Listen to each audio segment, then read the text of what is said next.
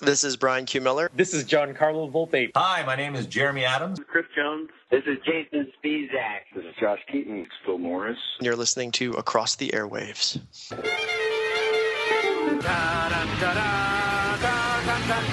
Meanwhile, at the DC Nation, we are tonight's entertainment. You're overwhelmed. Freeze's underwhelmed. Just None of the Robins ever complained. You're going to melt just like a rare cheese sandwich. And show you just how powerful I really am. Always hold on small. Let no evil shall escape my sight. Let those who worship evil's might beware my power. Green Lantern, light! But let the universe howl in despair, for I have returned. We have no more use for this one. Kill. Hi, everyone, and welcome to Across the Airwaves DC Nation podcast. The only place so far on the internet to find podcast reviews on all of the imaginative content DC Comics provides for its fans, including comic books, Brian Q. Miller's fantastic Smallville Season 11, God Movies. I'm, of course, Dan Schmidt, your host. God with me is someone who is ready to speak his piece today on our enormous topic that we're going to discuss. Our very own Michael J. Petty. And on this week's episode, Michael, can you share with us the gargantuan discussion that we're going to have that's going to be quite controversial? Because may have people coming after us with torches and pitchforks. Which is absolutely fine. On this week's episode of the DC Nation podcast, we will be, first of all, finishing up our coverage of the zero year tie in with Catwoman 25 and The Flash 25, which also doubles as the final issue by Francis Manapul on the Flash book. After that, we will also be covering Smallville Season 11 Special Issue 4, which, for those of you who don't know, is Smallville Titans on the digital and is the Titans arc, which is also very exciting. But our main event on this week's episode is going to be a compare and contrast of both DC Comics and Marvel Comics, where we'll be going comic books, animation, television, and film, seeing which company we enjoy more in each of those four areas. So we're Again- covering everything, folks. Yes, again, this is an opinion podcast. This is not fact. We will be saying some facts, but for the most part, we are stating our mind. And if you don't agree with us, that's fine. We're not angry at you, so don't be angry at us. Yeah, exactly. And if you guys want to email us and tell us what you think on the subject and how you feel about it, or leave us voicemail or something like that, we're totally up to that. We're not against it. We'll of course read it or play it or whatever on on the air, and we'll we'll talk about it. But but these are just our thoughts on which which one we enjoy more in each of these four scenarios. So beware of our opinions. Yes. Yes. Yes, because unfortunately the internet is so dumb, and if you're not right, then I mean it, the wrong. internet is so dumb, guys. It it really is, especially Twitter when people are arguing about stupid stuff. I think people just go on Twitter to argue because they feel like arguing. I think so. And quite honestly, I go on Twitter to in, to like and and enjoy what I enjoy, and to tell people that I enjoy it.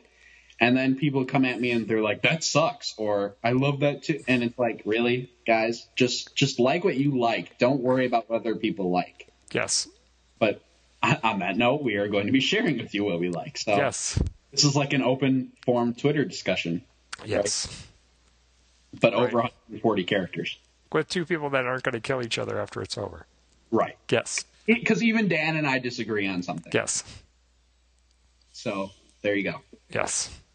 and if you listen to Wu and I's latest Tangent Time ish, episode eight, then then that is a prologue to this episode. Subtitled Battle Royale. Yeah, exactly. That's what I should have titled it, but I just titled it T A N G E N T time because you know we talked about Agents of Shield. Well, Yes. talked about yeah. Let's just go with that. Talked about Agents of Shield. Yes. Yeah, All right. this will be different. So you want to knock those zero year books out so we can get on to the big animal we're going to unleash? Let's do that. Okay.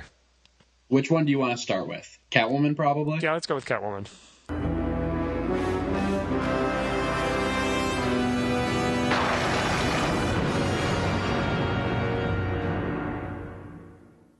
An untold tale of Catwoman in this tie-in to Batman Zero Year. Journey back to Selina's early days as a thief and find out why she's always worked alone. And that, This, this was not written by Ann Nocenti, yes. which was so good. Okay. Sorry. She cannot write Catwoman. Well, this issue, it was interesting uh, seeing Catwoman run around in brown. Yeah. Because the idea for her equipment and uh, Catwoman outfit came from mountain climbing gear that she happened to stumble upon while robbing some random guy. Now I feel like she's had a brown costume before. Is this a reference to that, or is this its own thing? Because I don't honestly remember. The one I could think of is I could think of the purple outfit that she wore. Wasn't that in the 90s she had that? Yeah, she had that in the '90s, and of course she had her purple one in the uh, original comic. Right, that's the one with the cape. Yeah, with the green cape. Yeah. The green cape. And then there was, um, the, you know, Batman, uh, Bat, not animated series, but, um, Batman the old TV series version. Yeah. That black leather thing with the, the cat ear headband. Because I, I, can't, I, I don't know. I feel like it's familiar, but at the same time, it feels new. Right. And then there's now the, the black leather jumpsuit that she wears, and then of course there was the the the look she had in Batman Returns. Yep. With and, the stitches and the leather costume. Yep. Uh, but yeah, this was. I don't think she's ever worn brown before, Michael. Yeah, I think you'd probably be right. Except she she was transformed into a brown cat person in that weird episode of Batman the Animated Series. Yeah, with Dr. Milo. Yes. Yeah. Dr. Milo, who is in Justice League Unlimited. Yeah. So there was that episode. Um. Yeah. Now this is the thing with it. Did you think she was out of character in this? I felt uh, like if you're going by year one, and if you're going by what we know of Catwoman um, from post Crisis, I think it would be out of character. But in terms of the new 52, I don't necessarily think so. Okay. Does that make sense? I thought she just didn't have the confidence that she's exhibited later on when she's Catwoman. Well, and I think part of that is because she'd been doing it for six years at that point. Right. Like in like currently, where she's in the Justice League of America and she's you know has her own book and all that, and working with Batman occasionally. She's been experienced. She's had uh, she's been doing this for about six years, so she's used to all the weird stuff and she's used to fending for herself and stuff like that. But here, it's her first time. Now, did do you think Batman might have trained her? That's what I was. That's what I was actually wondering. Because I feel like he needed help in stopping the blackout and the storm afterwards. And she was someone he recruited to help. Like the network that he has, in, yes. Like before the New Fifty Two started. Right. Yeah, I can see that. And the situation was so desperate, he had to kind of team up with shady people to get things resolved. Yeah. But then again, here with this issue, the way it was done, Catwoman is much less a villain now than the New Fifty Two. Well, and really, after the '90s, she wasn't a villain anyway. Right. Like Hasha spe- specifically. Yes, in both storylines. Yeah. Because they, they had the, they had the one where, you know, they had gotten together. Batman revealed his secret, and then they had the other one where Heart, where uh, not Heart, Heart of Hush, Flesh. took out her heart. Yep. Yeah. And he had to say, "Yep." That was a weird story, but it was really good. It was a good Batwoman, Batman Catwoman story. Yeah. It was a good Hush story too. Oh yeah, of course, of course. But that was interesting, and that was kind of the finale for Hush. In, Yeah. in that continuity, but I think that maybe she plays a part. I'm hoping in Zero Year, because the story continues, because she did play a big part in Year One. So I think all that needs to be addressed. I, mean, I liked it. It's John Layman who wrote it. He's the current writer of Detective Comics. He's really good. So I, I, I can't really complain. a whole lot. I mean, it, it feels weird. What's really funny is the only time I've ever bought a new 52 Catwoman issue is when it ties into something else. So I have the two Death of the Family tie-ins. I have the tie-in it did with issue 19 uh, with Justice League of America, and then I have this zero year tie-in. But I haven't actually like bought an issue of the book outside of that. Yeah. And I, I don't know each each tie-in. I mean, they're all good, but they don't necessarily make me want to keep reading the book, which is sad. Right. But it's kind of how I feel about it. And really, they just have her as a, as a Robin Hood character in this story. Could established her as that. Yeah. So I think that probably wraps up Catwoman. Yes. I agree. I think that sums it up. Fun issue, kind of another one where it was a young female hero getting empowered. Much like Batwoman and Batgirl. Yes, and Batwoman was so good. Yes. Like really, like I did not expect that at all, and it was fantastic. Yeah. But yeah. Okay, moving on to another fantastic book, which I thought was fitting to talk about with The Flash being big in the news for being on Arrow, the final Francis Manapul issue of Flash.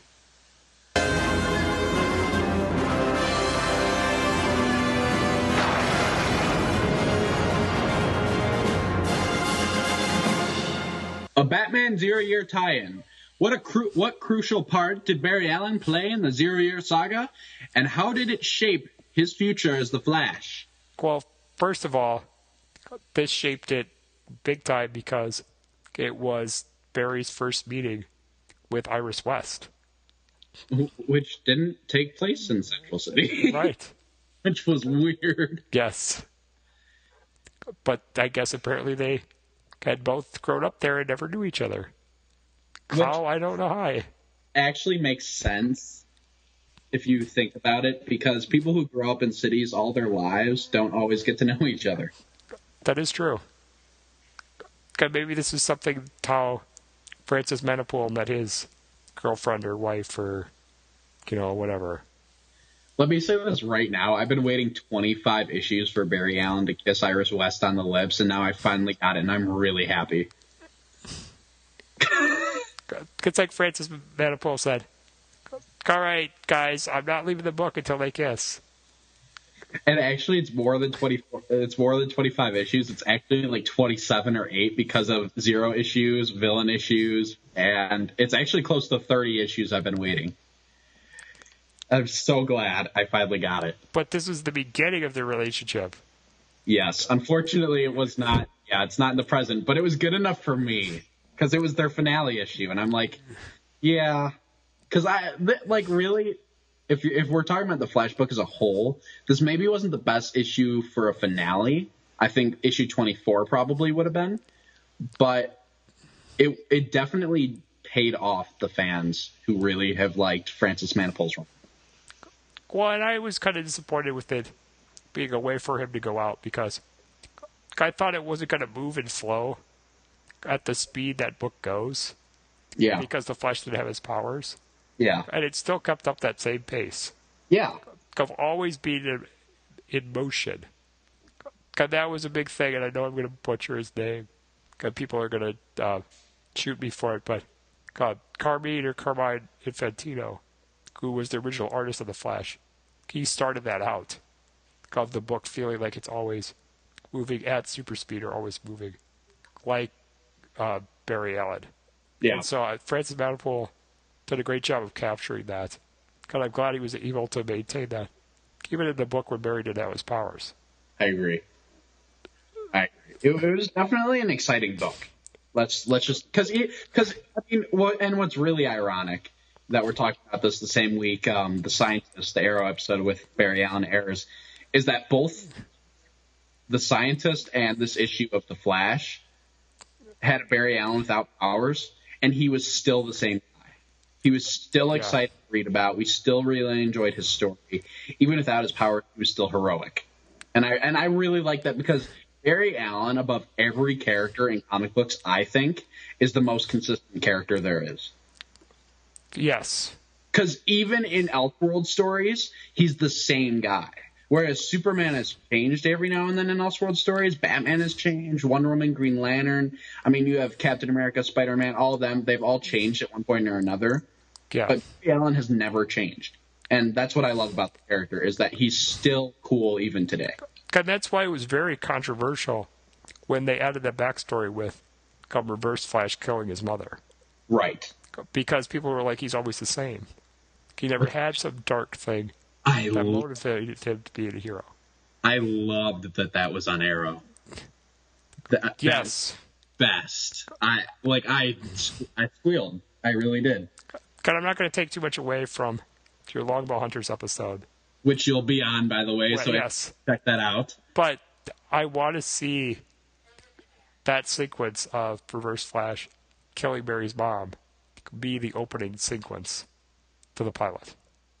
The flash pilot. Yes. Yeah. Because it's got that lasting effect that I thought the opening to Supernatural had with the death of the Winchester's mother. I absolutely agree.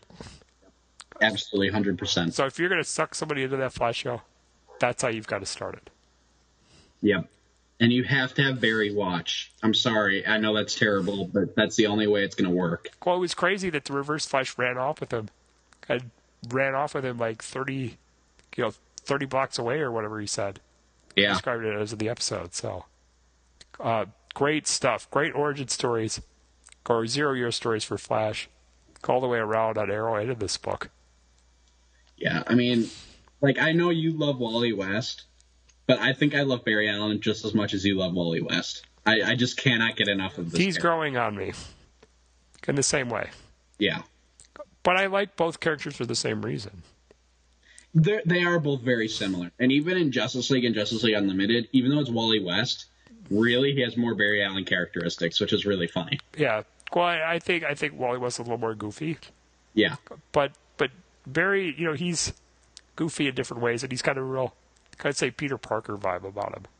yeah, Um, and uh, I liked in this issue how we had him interact with some characters we've never seen him interact with before. Like Bullock and Barry Allen was great. yeah, Just how different their philosophies are as cops. yes, Because they've not really had an optimistic cop interact with Bullock. God, that was really interesting. yeah. Because even Montoya, I mean, she's optimistic, but she's not that optimistic. And I'm wondering if they're going to play with that notion when Manapul moves over to Detective Comics. I mean, he's proven that he can write Harvey Bullock. So, I mean, I, I, and he's proven he can do Gotham City really well. Yeah. Both in art and in writing. So I, I, I'm really excited for him to be on Detective. I think, I think he starts with issue like 29 or 30. But yeah, I'm really excited for that. I, I'm just interested to see how he's going to do dark. Because he's done light with, well, he's done Flash, which is light, but the new 52's had darker tones, of course. Yeah. Yeah, I'm with you. That's the only thing I'm not so sure how they're going to do, but I have, I have faith in these, or in this guy. He's going to write some Batman villains very, very well, though. Oh yeah. I'm I'm just again I'm so sad he's leaving the flat because I I do want to keep reading this book, but at the same time, if he's not writing it, I don't. So I'm kind of torn. Well, who's taking over? Do you know?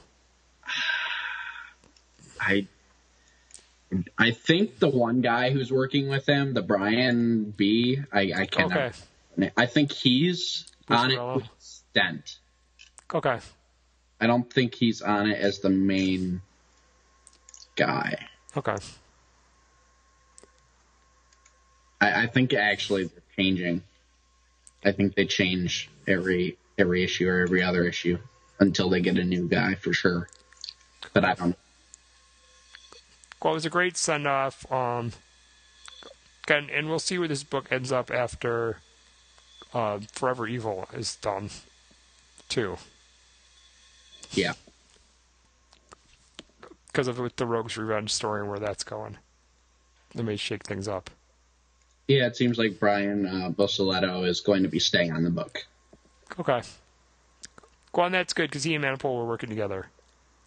So they may have come up with the story for the future. um, with Manapul just not writing for it. Well, and he's writing Rogue's Rebellion too, Okay, yeah, which is actually, yeah. So that that actually helps. yeah.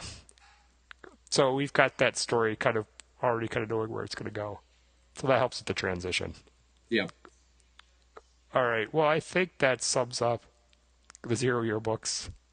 Yep. Um, we're going to continue discussing zero year when the next Batman issue comes out. Which I think is next week. Right. Along with, I think, probably some Forever Evil stuff. Yeah.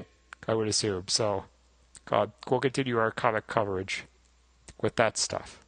Yep. And Zero Year, the tie-ins were very good overall. Very good tie-ins. Yes, very good. Very rare for a big thing like this. They were worthwhile tie-ins.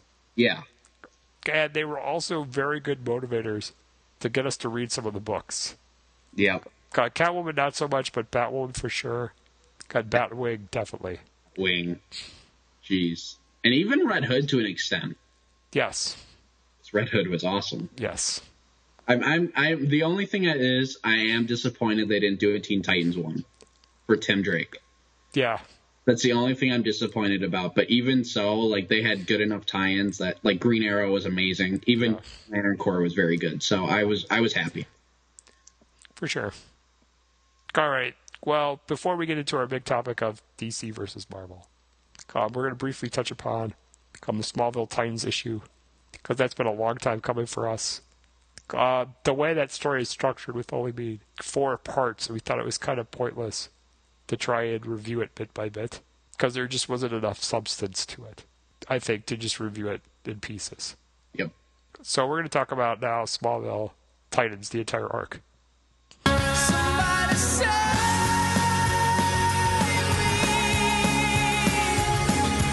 Jay Garrick has opened a school for for youth with special talents and abilities to train a promising new generation of superheroes. However, things fall apart as a mysterious foe determined to take down the new Titans team attacks the San Francisco pier, putting these young heroes to their absolute limits.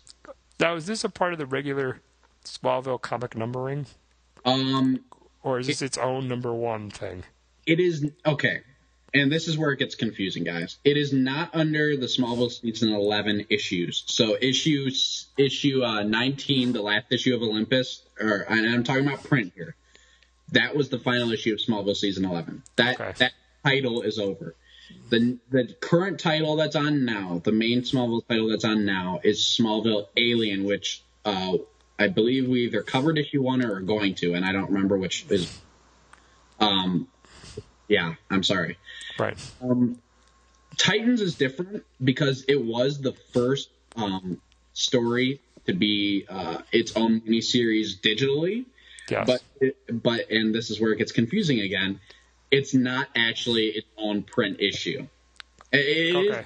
getting a print issue with all four parts in one issue, but it's not Smallville Titans issue one. It's actually Smallville season eleven special issue four, much like G Valkyrie and Hollow were. Okay. So, it, and that comes out January 29th of 2014. So that is not out yet, but um, but the arc is done as of today digitally. Digitally, So, yes. so you gotta wait another uh, month and a half, guys. Sorry about that. You buy it print, but so if you don't want it spoiled, don't listen to this. right, skip over this. Or go on to comixology.com and download it from there. Yep, there are only four digital issues, so 99 cents a piece. Yep, it costs. It actually costs less to buy it digitally than it does in print. So it's there's some incentive for you. Exactly, exactly. God, this one, I mean, this was, was for the Teen Titans Young Justice fans. Yep.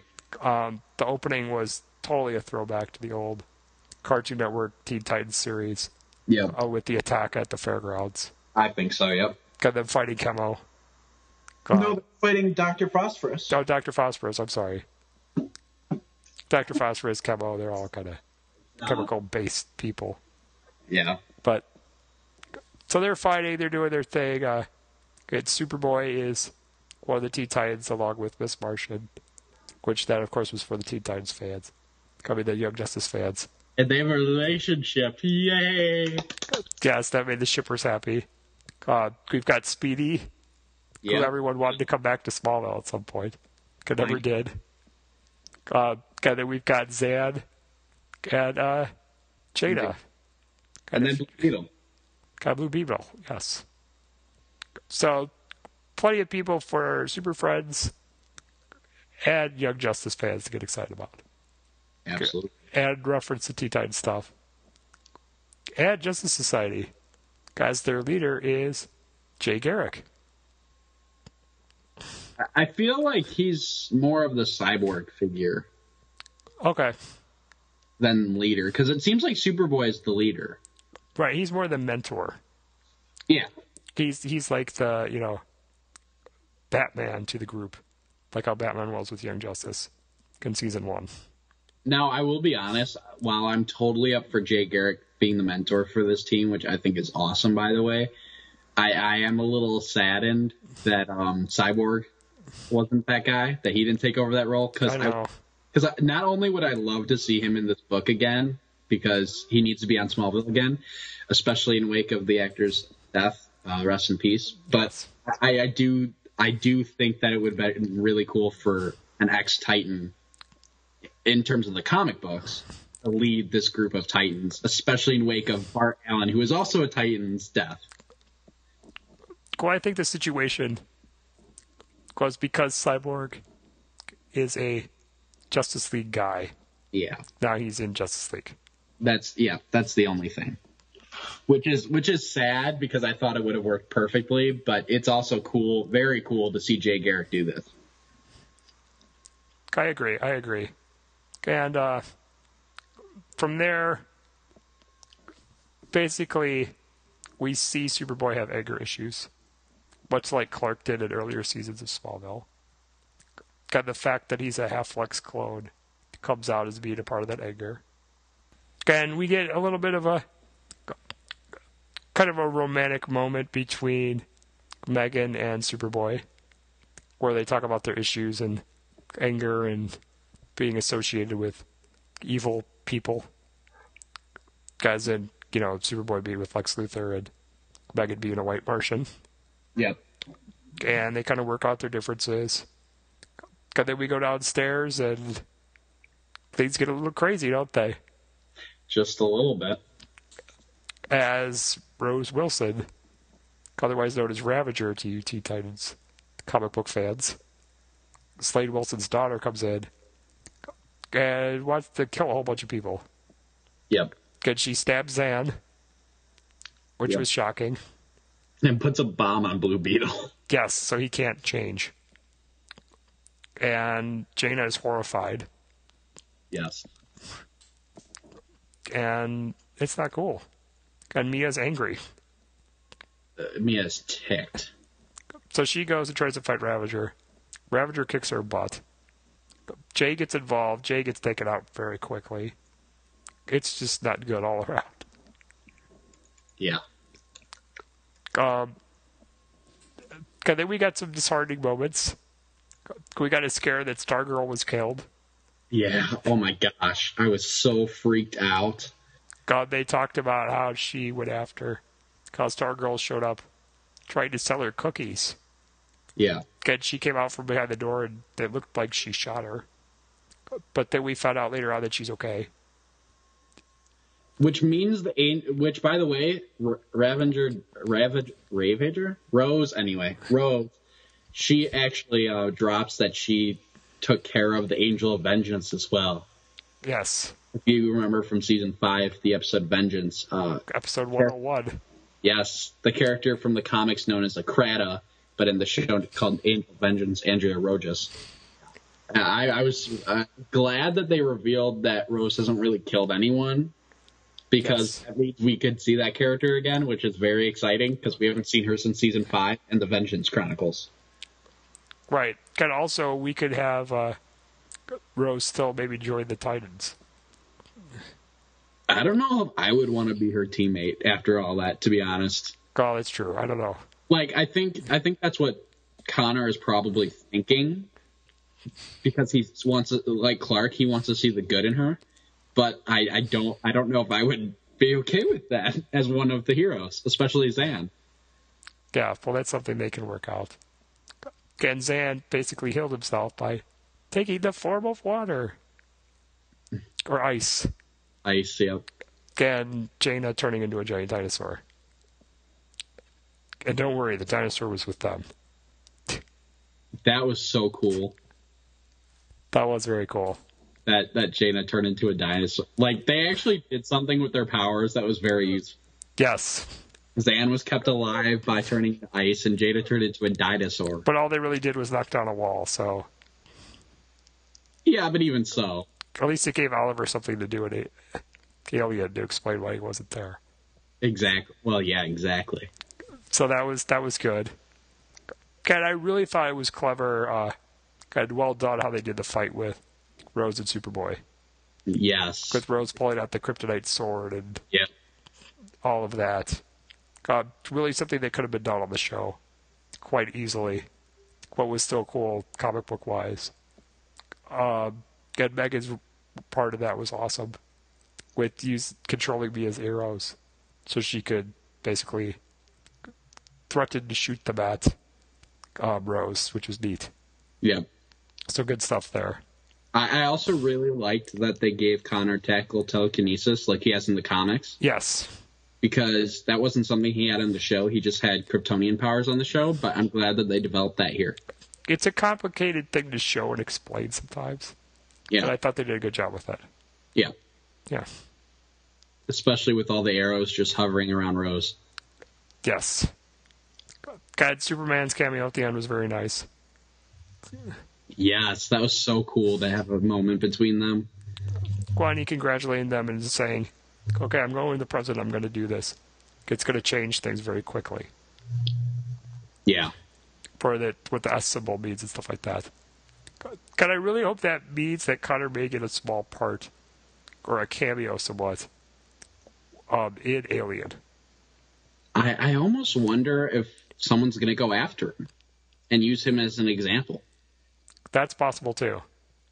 But that seemed like it was setting up Connor having a part to play an alien, which would be cool. Because we already saw Supergirl in it, so yeah. why not put him in it? Well, it's a very like Superman family related story. Like it cannot just right. be Clark having to deal with this alone, especially after you've introduced characters like Connor and Kara, because they have to deal with it too. Well, it seemed like a very uh, Smallville family issue. Yeah. Like the family they built around them were involved in this story because Chloe is involved in Alien as well. Yeah. Because I feel like she's someone that Clark and both Lois view as family. Because she's a part of the Superman family as much as um, Connor and Clark's mom and because Supergirl are as well. Absolutely. So, yeah. I think so, yeah. Mm-hmm. So all in all, I really enjoyed Titan. I thought it was very, and I thought the drawing was, the art was absolutely fantastic. I was very much so looking forward to the parts of these issues coming out. Uh, yeah. It was a good story, just too long to wait between the parts, I thought. And that was due to Alien, unfortunately. Yeah. And and the end of Olympus, but oh well. I was very I was very happy with this and uh, good way to do the team up. I really think introducing new heroes should be more done in these specials books. Yeah. Uh, rather than being a whole full fledged 12 part story arc. And even if you have Clark in those special books, that's Yeah. totally fine. But I think you can introduce these stories and do origin stories within one issue Yeah. instead of three. Because look at the zero year books and how they did that. Yeah. And that yeah, and each of those was just one print issue. If you can do four digital chapters and put it all into one print issue and just have an origin story for Smallville's Green Lantern or Smallville's Barry Allen or something like that, like I yeah, absolutely. And really what they need to do is an Aquaman book, but you know, Right. they they've got to bring that guy back. Him and Cyborg. I agree. I agree. I know people have been asking about those characters. Well, and, and what's even better is you could partner them together in the next special Yeah, because they've been known to partner together on this show. exactly. That's a good call. Bring them both in. That'd be awesome. If they're going to continue doing specials, because I know it seems like DC wants to pull back a bit. Which is which is sad, but oh well. Yeah, I mean, mm, the party's got to end sometime, I guess. That's true. And as long as we get Clark's story continuing, I would I would sacrifice Cyborg and Aquaman again for that. Or or even you know they play a part in the story is fine. Yeah. Because a lot of TV shows have multiple plot lines going on within the same story, so I wouldn't mind if that happens in the story arc. Yeah, I agree. All right, so let's move on to the big animal.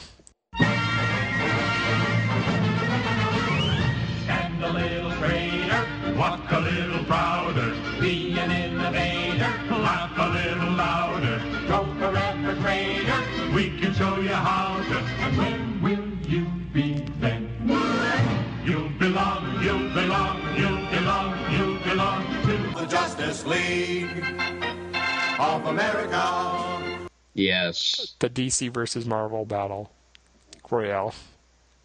and hopefully this won't take up too much of your time, but I think you guys will enjoy the conversation.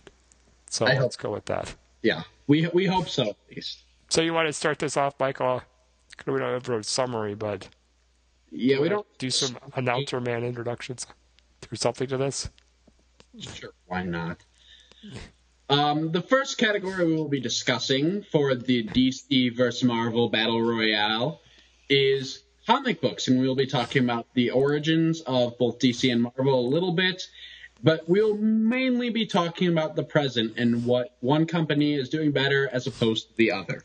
Well, I think we could start off saying that DC gets the credit for bringing out the origin of comic books, Absolutely. especially in terms of superheroes as we know it. Well, I mean, superheroes themselves, that name, that title is after Superman. Right. Without Superman, the word superhero wouldn't exist. Good. So I think everybody, Marvel, DC, could agree on that statement.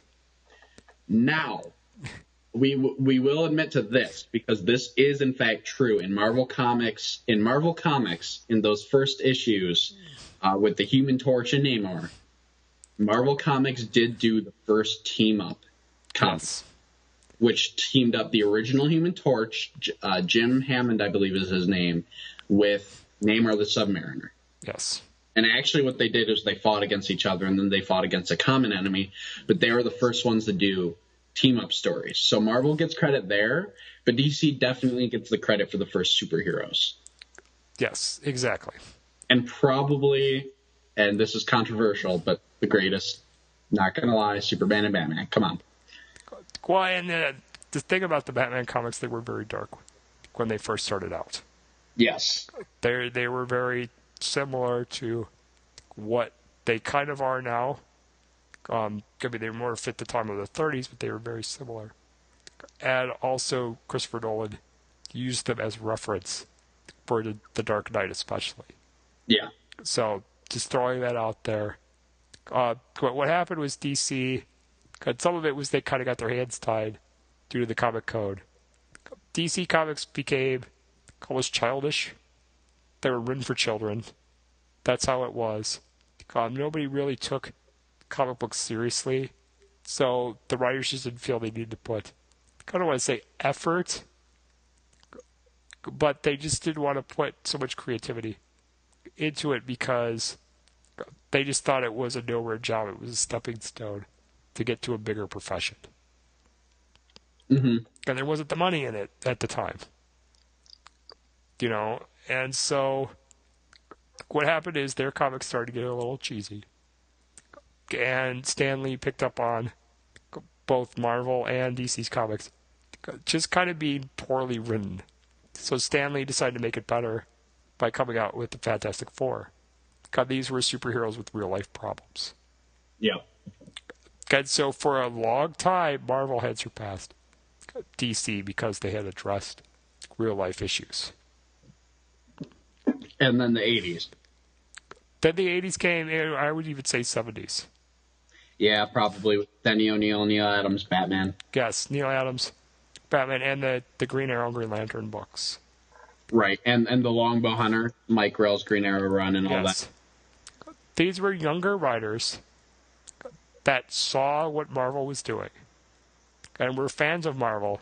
God took that and started applying it to DC. So Marvel was still superior in sales and stuff, but there's DC coming up, closely behind, building up towards them. And quite honestly, I don't even know if you could say one book was better than the other because I don't know if I'd want I'd I'd be comfortable with saying uh, Stan Lee's Amazing Spider-Man is better or worse than Neal Adams' Batman. Right. Because you, I mean, they're following the same sort of formula at that point where they're both superhero stories, but they're both relatable and applicable to everyday lives. But they're so different and the characters are so different that I don't know if either one of them was necessarily better, but Marvel was selling better at the time.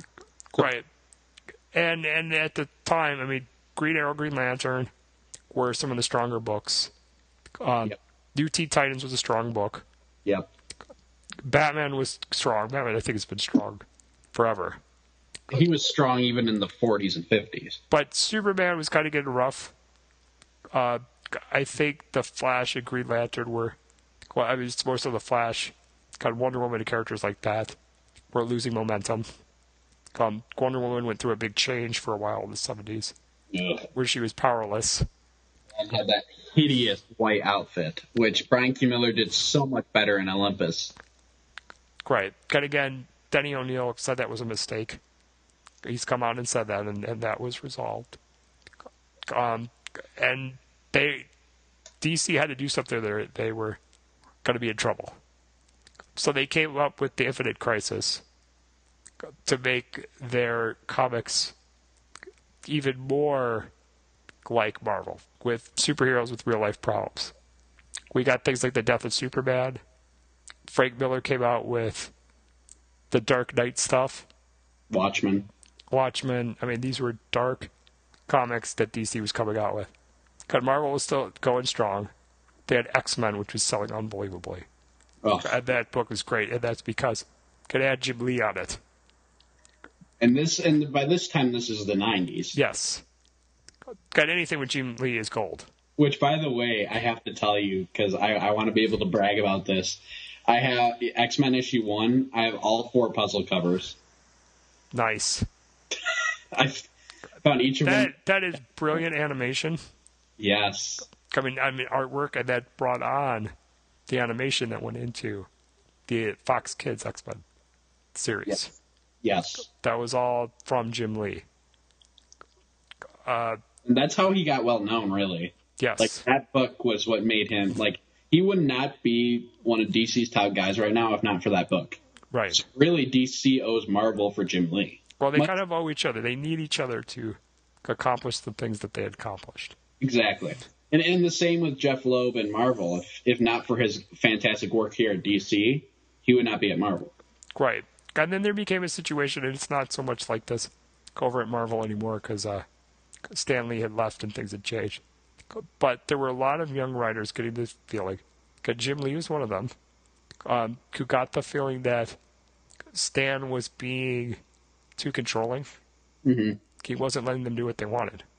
Yeah. Um, and there was a story that this happened years before with Jack Kirby. Because Jack Kirby had left and went to DC. Because I think because of that, these younger writers went over to DC. Yeah. And were given their own opportunity to do what they wanted. And that's why those comics got better because basically now Marvel's talent that they had in the 90s that made something like X Men so good is working for DC. Yes. Kind of running DC now in the case yeah. of Jim Lee, because he's the editor. Yep. And because of this, we're to where we are now, where DC seems to be kicking a little bit of butt when it comes to the comic books. Because yep. I know there's older Marvel fans out there. I know one personally who is against the new 52. Doesn't like the concept, thinks it's going too far. He is primarily, um, primarily a Marvel person. Because when he grew up, he's absolutely right. Marvel the, was the better books, and he enjoys those stories better. But if you're a kid now, at this day and age, you're going to like DC better, I think. At least in terms of comic books. Right. And if you're following it for continuity, I understand. New 52 is kind of a pain in the butt. But if you give it a chance, you'll enjoy it. And the writers that working on it are very good. So just kind of put the continuity switch thing behind. Kind of just accept it for what it is. Yep. And and a lot of it doesn't hasn't really changed. Like they say it is, but it's not really changed. So you can just jump right in. And most importantly, the characters haven't changed. Well, and they re- pay respect to what's happened before. It's not like they say they it never happened. Yeah, and and there are two. Char- there are only really two character characters, in my opinion, that have really changed all that much, and, may- and maybe not even all that much, and that would be Superman and Wonder Woman. And Superman Yes. is Superman's still Superman for sure. He still has the same morals, powers, all of that. Nothing about him has changed in that regard. He is a little less experienced, and he's a little more cocky. And they're ironing that out. Right. Like Scott Snyder's Superman Unchained is ve- is probably the closest to post crisis Superman you're going to get, and it's very good. I really enjoy it. It's also art art by Jim Lee, so go figure. But and Wonder Woman, she's more of a warrior now, which is actually a good change Right. to an extent. I know we've complained about her before, especially during Trinity War, but but overall, she's changed for the better. And, and, and everyone's always going to be on the fence about Wonder Woman. I I think. Yeah. Which, by the way, she was cast for the Batman Superman. I'm starting to think it's really Justice League. I I think they're going to do a Batman and Superman movie. I think they're doing a Batman and Superman movie because they're preparing for Justice League. I hope that's what they're doing because I don't want Wonder Woman to be a main character. Yeah, I, I think that they're setting up. Uh, I could see them using her as a end credit scene Yeah. to set up a Justice League movie. I think they're going to try to make the Justice League movie as quick as they can after um, World's Finest, but still make it good. So that's why I think this casting news is happening now. I hope so. Yeah. I hope so. Anyway, sorry to go off track, but we had to talk about that. We are the DC Nation podcast. Well, well, we'll get more into that when the movie stuff comes. Yeah. Guys, so we get into all that, and now we're kind of in this place where DC is rocking, but Marvel is kind of not getting it. Yeah. And some of this is good movie wise because the Avengers is really successful. God, that needed to happen so we could get more superhero team up movies. Got to show that this can last long term in the movies business. Yeah. Superheroes are going to be around for a while.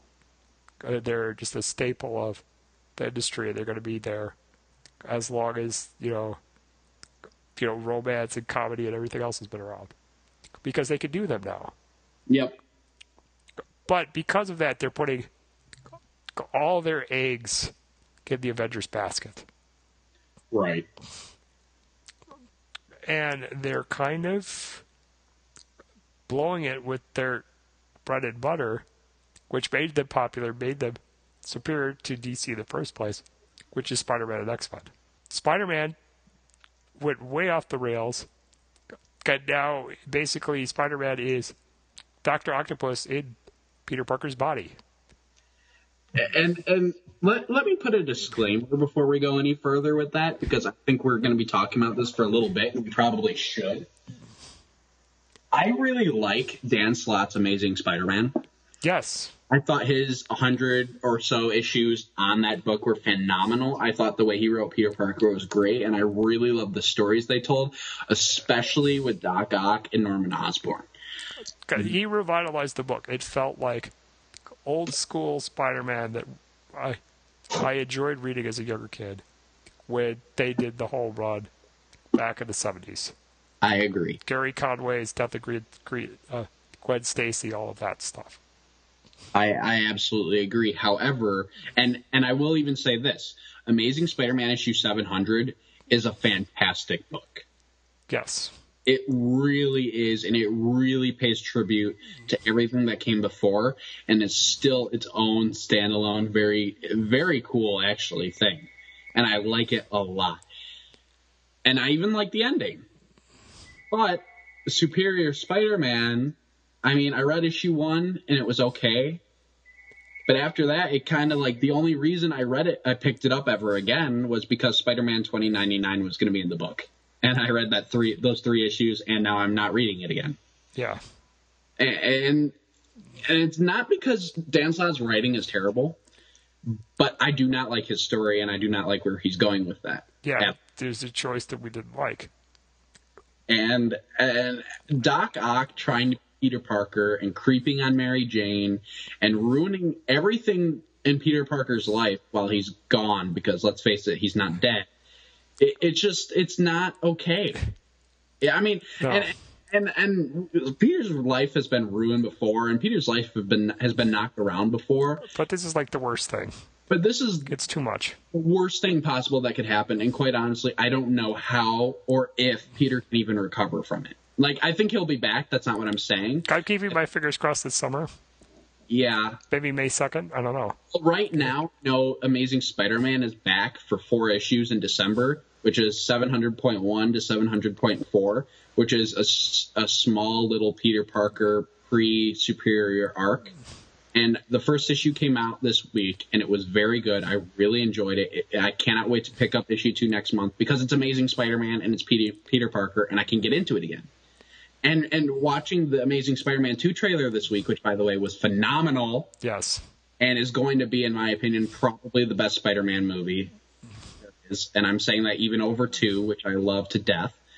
Um, I- I just want Peter Parker back, and and a lot of Spider-Man fans, a lot of other Spider-Man Yes. fans do. And and the issue is, and the, and what makes it even worse, I think, is that when people tell Dan Slott, even in the nicest ways they can, and uh, and definitely the meanest, I'm not gonna I'm not Yeah. gonna say that they're innocent at all by any means. But even when they say that they don't like it and that they liked his stuff before, he kind of blows them off. And he's kind of a jerk about it. And he used to kind of just yell at people. Yeah. And I don't think that's right either. No, I, I don't think so either. Whole idea of superior in general, and I'm even talking about uh, the the writer here. It, it just doesn't work. It, it's it's not it's not fun. It's not witty. It's not anything Spider-Man. People people love and resonate with the character of Peter Parker, and they just take it away from them. It it hurts people. Yeah, It does, yeah. and and I think Dan Slott should be a little more sympathetic to it. It's it's hard to say goodbye to something you love. Because And yes, I know it's a fictional character, but Spider-Man is a lot more than that to a lot of people. Yeah. Because here's the thing: everyone who reads Spider-Man Yeah, is Peter Parker. exactly. Dan, you're Peter Parker. I'm Peter Parker. We've both been to high school. We've both been that those odd kids out. We both, you know, bullied this whatnot. It doesn't matter. Right. At some level, Everyone's felt that way. Yeah, at some level, Yeah. everyone is Peter Parker. And if you take that away and you make it Doctor Octopus, who nobody is, let's face it, and and you make him Spider Man, and you make him. Uh, what's the tagline on the Amazing Spider-Man book? Oh, I remember, the world's greatest superhero Yeah. if you take that away from people, uh, it, uh, not only does it not work, but uh, it it it, it really it does like think about kids who are reading Spider-Man, Amazing Spider-Man up until issue 700 and then they find out that Spider-Man is dead and that his worst enemy, at least one of his worst enemies has now taken over his body. Right. Think, I mean I mean and, really, and then they and they pushed it with us. God doing the one more day thing. God resetting Spider-Man's continuity, so he didn't marry Mary Jane. that that I had a hard time coming to terms with that. I did too. Dan Slott came in, Bob Gale came in. They wrote some amazing books. Yep, I agree. They got me. Okay, I can get over this now. And then they did this. Because it's like you're pushing me too far. Like once was enough to kind of blow my whole world up with him not being married to Mary Jane anymore. Come resetting the continuity. And then you take this one step farther. You can only dig the knife in so far, guys. And, and again, we're not ripping on Dan Slott, not as a writer and not as a person. That's not what we're trying to do here at all. um, because we really like we like the guy and we like his writing. But it, it it's just, a choice I don't agree with. Agreed. We don't. Yeah. And Well- then and then you got the other issue here. Kind of get they're turning this around too, Michael. I will go with this with that current X Men Cox. We had a very difficult time with Avengers versus X Men. At how Cyclops became the bad guy. Yes. And I mean- me more so than you because you don't like Cyclops as much.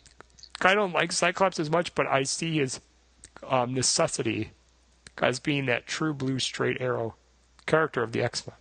Yeah. And he's my favorite X Man. So it, it blew me. Well, especially when Xavier kind of became so convoluted in the books and kind of turn out not to be what he was cracked up to be. God, sometimes a creeper at times. Um, I always thought that Cyclops was the X Men. I was going to say he is the X Men's conscience. Um, Cyclops does, Yeah. and him as a bad guy that defeats that. Well, and not only that, but and let's talk about this real quick. I, I am a fan of Wolverine. I like Wolverine a lot. He's not my favorite X Man. I, I also like you see the necessity of Cyclops. I see the necessity necessity of Wolverine, and I really like the character. And quite honestly, I thought the Wolverine was the best su- superhero film of two, 2013. Like I'm gonna flat out say that I thought it was. I really enjoyed it just as much as I did Man of Steel or Thor: The Dark World. It was phenomenal, and I love the Wolverine. But he is not the straight arrow leader material type character that should be leading the X Men. And what's funny, and what I really like about what the, the all new X Men comics recently did, is even the original X Men realized that. And they go back to Cyclops because they realize even though he may be in the wrong right now, he's still the one who has the better, maybe, motives and is the better leader. Yeah, and and it's kind of turned into a Days of Future Past situation. Because they're the younger versions trying to bring the older versions back to what they once started as. Yeah. Back to that original goal of peace between mutants and mankind. Yes. Because in the story, it got it to the point. And you got to do it. You have to keep it more exciting. It got so far away from making peace between humans and mutants Yeah. that they need to bring it back. Because we had issues where they were facing extinction. They were they were battling aliens from outer space.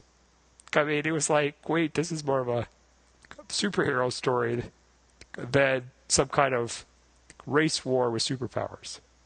Which, to an extent, is okay because the X Men are definitely superheroes, And they should definitely be treated as superheroes because they are. Well, and, and I and I love the Phoenix Saga. Yeah. That has nothing to do with peace between human and mutant kind Yeah. Yeah. at all. But it's a great story. And it shows, you know, the issues of having power and how it can corrupt. And, that, and that's great stuff. But even stories, huge stories like Days of Future Past and Age of Apocalypse, which are both finally going to be made into live action feature films, which is incredible and exciting in and of itself. But even those stories, they definitely deal with the human versus mutant kind story, but Yeah. they're even but even more so, I think they really are superhero stories. Yeah. Because they're not just about fighting for mutants or humans and each individual rights. They're fighting for the rights of Earth. Right, exactly. And, you know, I, I read, it was an X Men book I read, where they did really some good insight on Xavier. And he was saying how he regretted that the world was so messed up because of, you know, people with superpowers and stuff, and supervillains, that his team had to be more fighters and warriors than actually, like, political influences. Well, and that's even in X Men issue one where they fight Magneto. Right. He would have much rather them kind of be diplomatic and only use their powers if they have to, not use them all the time to be constantly saving people and deal with one threat after another. Which, to Bryan Singer's credit, is what happened in the first X Men movie. Yeah. because really Jean Grey and Professor X and all of them were really ambassadors for most of the movie, and they only used their powers when they had to save somebody. Right. Okay, and the problem is, and that's something you could do in a movie plotline. You could do the political thriller and things like that. Yeah. But in the comics, and at the time they were writing the comics, you know, they wanted specific things. People in jumpsuits fighting things. Right. And now you can get away with more of the political stuff too, because you have a million X Men books. Well, and people weren't looking for it in comics at the time, and now they are. Yep. So it works a lot better. God, people take it much more seriously. You know, I mean, comic book writers had to hide the fact that they were did these things because they were so talented. Yeah. And now they can come out and be honest and say, "Look, I do these books. It's something you guys should be impressed with." And people are. Yeah. Well, especially more and more of these films, and people are realizing, oh, these are comic book characters. Right. And DC's getting that, and they keep they they understand they need to evolve, but maintain tradition. Yep. And I don't think DC, I don't think Marvel gets that all the way. And maybe they're starting to with Marvel now, but the problem with Marvel now, all it is is renumbering of issues. It's not rebooting of anything. Right. And it's and it's not making anything better. Well, and all their focus is on this is partially just how Disney thinks, because it's money. Yeah. It's overkill. It's marketing. It's being everywhere. Quantity, but not quality. Yeah. DC's doing both. I And- think. And let me say, there are books that I read on a monthly basis for Marvel that I really enjoy. I really enjoyed the Hulk book. I think Iron Man is pretty good overall. All New X Men by Brian Michael Bendis is phenomenal. I cannot get enough of that book. And even even when I have when I read uh, Scarlet Spider, which is also incredible, and the current Amazing Spider-Man arc that's just in December, that's seven point one through seven point four or seven hundred point one through seven hundred point four. I, Marvel has good books out there, guys, for sure. Daredevil is phenomenal because Mark Waid is writing it, but But the the excitement about the Avengers is going to wear off. yes, I just don't think those characters, the Hulk aside, are as timeless as Superman, Batman, Green Lantern, Flash, and Spider-Man, the X-Men. right, because even unlike all of the members of the Avengers, the Hulk has had his own successful movie to an extent before them. Well, TV series. TV series as well, animated series. I mean, the Hulk is. Here's the thing: the Hulk, Spider-Man, and X-Men and the Fantastic Four are not going anywhere.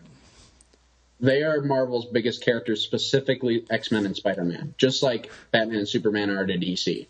Like those four characters slash teams are really it when it comes to comics. Yeah, yeah.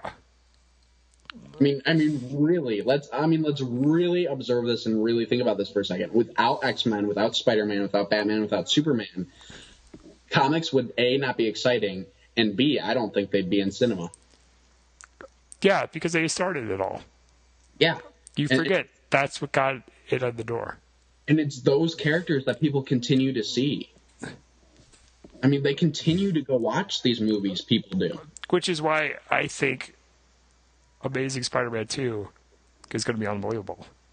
Well, and not to mention that it's Mark Webb, who's phenom- a phenomenal director, and the writers of Fringe, Transformers, Alias, all all these Sleepy Hollow, all these. I, I think the goal of that movie is to remind that Spider-Man is still the big dog at Marvel.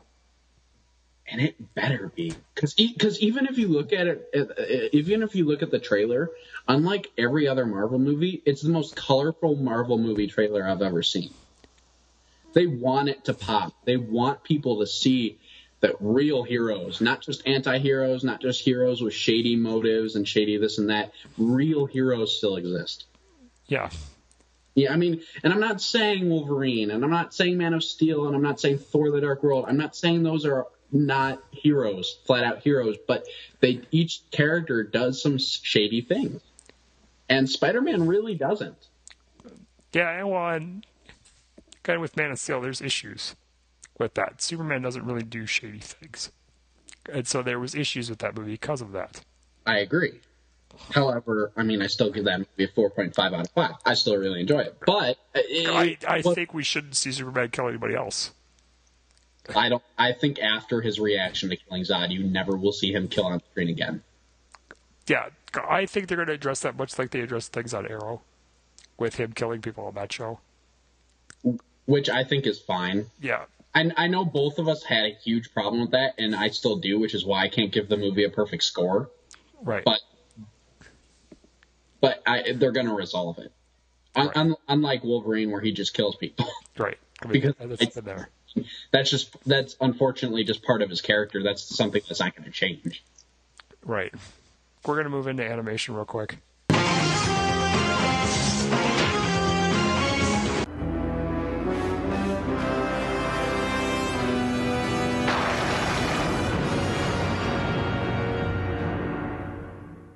And here with animation, we are going to be talking about things like the original DC cinematic, uh, wow, cinematic, no, DC animated universe versus the Marvel animated universe. Things like Marvel going bankrupt, Kids WB, Disney, and of course animated films and the current animated blocks, DC Nation versus Marvel Universe. All right. Well, the big thing with the animation is it basically started out with the DC animated universe, and Marvel universe kind of working together and helping each other out Yeah. because they were all a part of the same network and all a part of the same Saturday morning car- uh, cartoon block known Fox. as Fox Kids. Yep. We had Batman the Animated Series, we had Spider Man, we had X Men. Every day, six days a week. And that was like the best part of your childhood right there. Yes, that was my childhood. Because if I could, I watched these shows. And I eventually ultimately saw every episode, and this was my gateway into comics. Yep. What happened? And mine, actually. What happened was Marvel went bankrupt, or was on the verge of going bankrupt. So they had to pull their plug, pull the plug on their animated shows. And at the same time, Fox was having issues with their animation studio. And because of that, Warner Brothers pulled out. They moved the DC universe to Kids WB. And the Marvel shows just faded away. Although we had a good amount of them before they faded away. I mean, we had Silver Surfer, we had Hulk, we had Spider Man, X Men, we had Fantastic Four. There was that short lived Avengers cartoon. And all of them, well, Hulk season one was good. They told them they had to tone it down, and then it got bad. Well, I don't know if it got bad. It just wasn't as exciting. And like, yeah, the Iron Man Fantastic Four didn't work. like even Spider Man and X Men, they didn't get bad. And I know I've dogged on both of them before, but I really do enjoy them. Uh, they're not bad. They don't get bad, but they just aren't as exciting Yeah. as they keep going. Well, Spider Man and X Men were great. I liked them. But that's all we had at the time. Yeah. We didn't know any better. Uh, and, and Spider Man was a little more serious than Spider Man maybe could have been. But that's that show, and we'll just work with that. Well, and ultimately, what I think is really cool is that eventually, uh, since DC was already on Kids WB, uh, you had the Batman and Legion of Superheroes running around the same time as Spectacular Spider-Man. Right. And that was the other thing is Kids WB started making Marvel programming. As in X Men Evolution, which some people love and others don't like so much. Um, and Spectacular Spider-Man, which I think all across the board everyone loves because it was made by Young Justice's Greg Weisman. And Gargoyle. And Gargoyles, yes.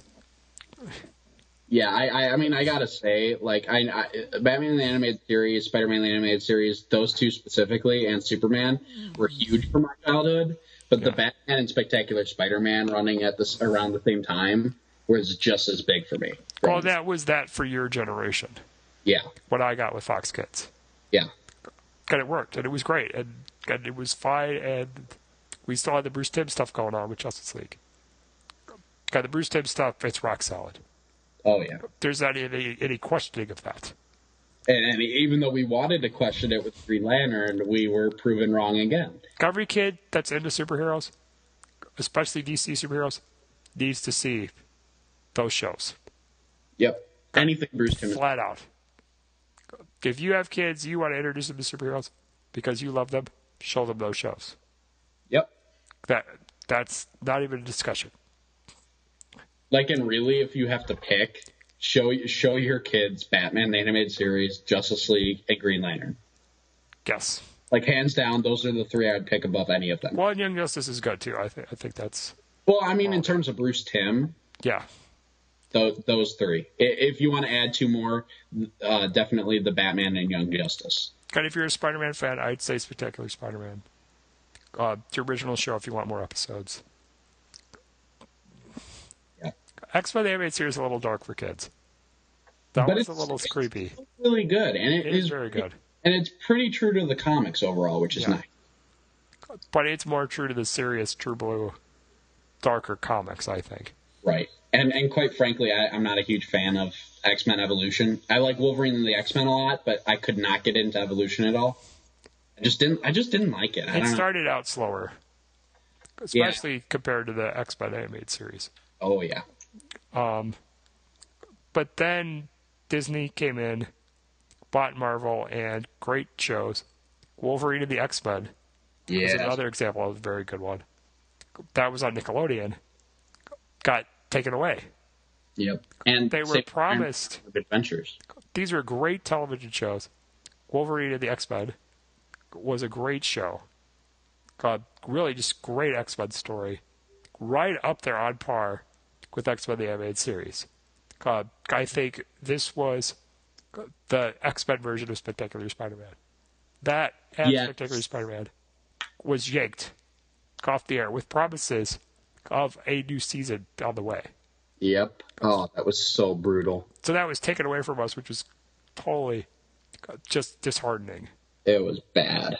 Um, I just oh, it was brutal. And what came in place of it was these Disney shows, which I am not a fan of. I'm sorry. They're too goofy, too much bathroom humor. They're and they just don't seem to take the material seriously. God, it's a shame because this is done by Garrick Radomski and uh, Paul Dini, who Yeah. have worked on the greatest, one of the greatest superhero cartoons of all time, Yep. or greatest series of superhero cartoons of all time, as in the DC animated universe. Oh, I forgot Batman Beyond. You have to also watch Yes. Batman Beyond. Yes, Batman Beyond, Bruce Timm universe counts all those shows because I say that, so I'm not leaving anything out. But yeah, I just don't like the Disney programming. I I'm just not into the work that's going into those shows. Now, I, And I- I've tried. I've tried. I've watched yes, you all have. the episodes.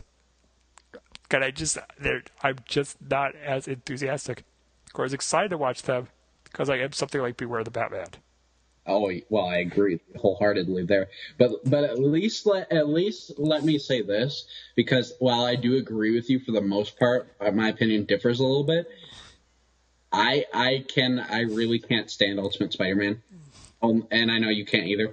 Well, Only- they made huge story changes. Well, I, I don't even mind the story changes maybe as much as I do the fact that that show's not serious at all. And yes, it's a kid show. I get it.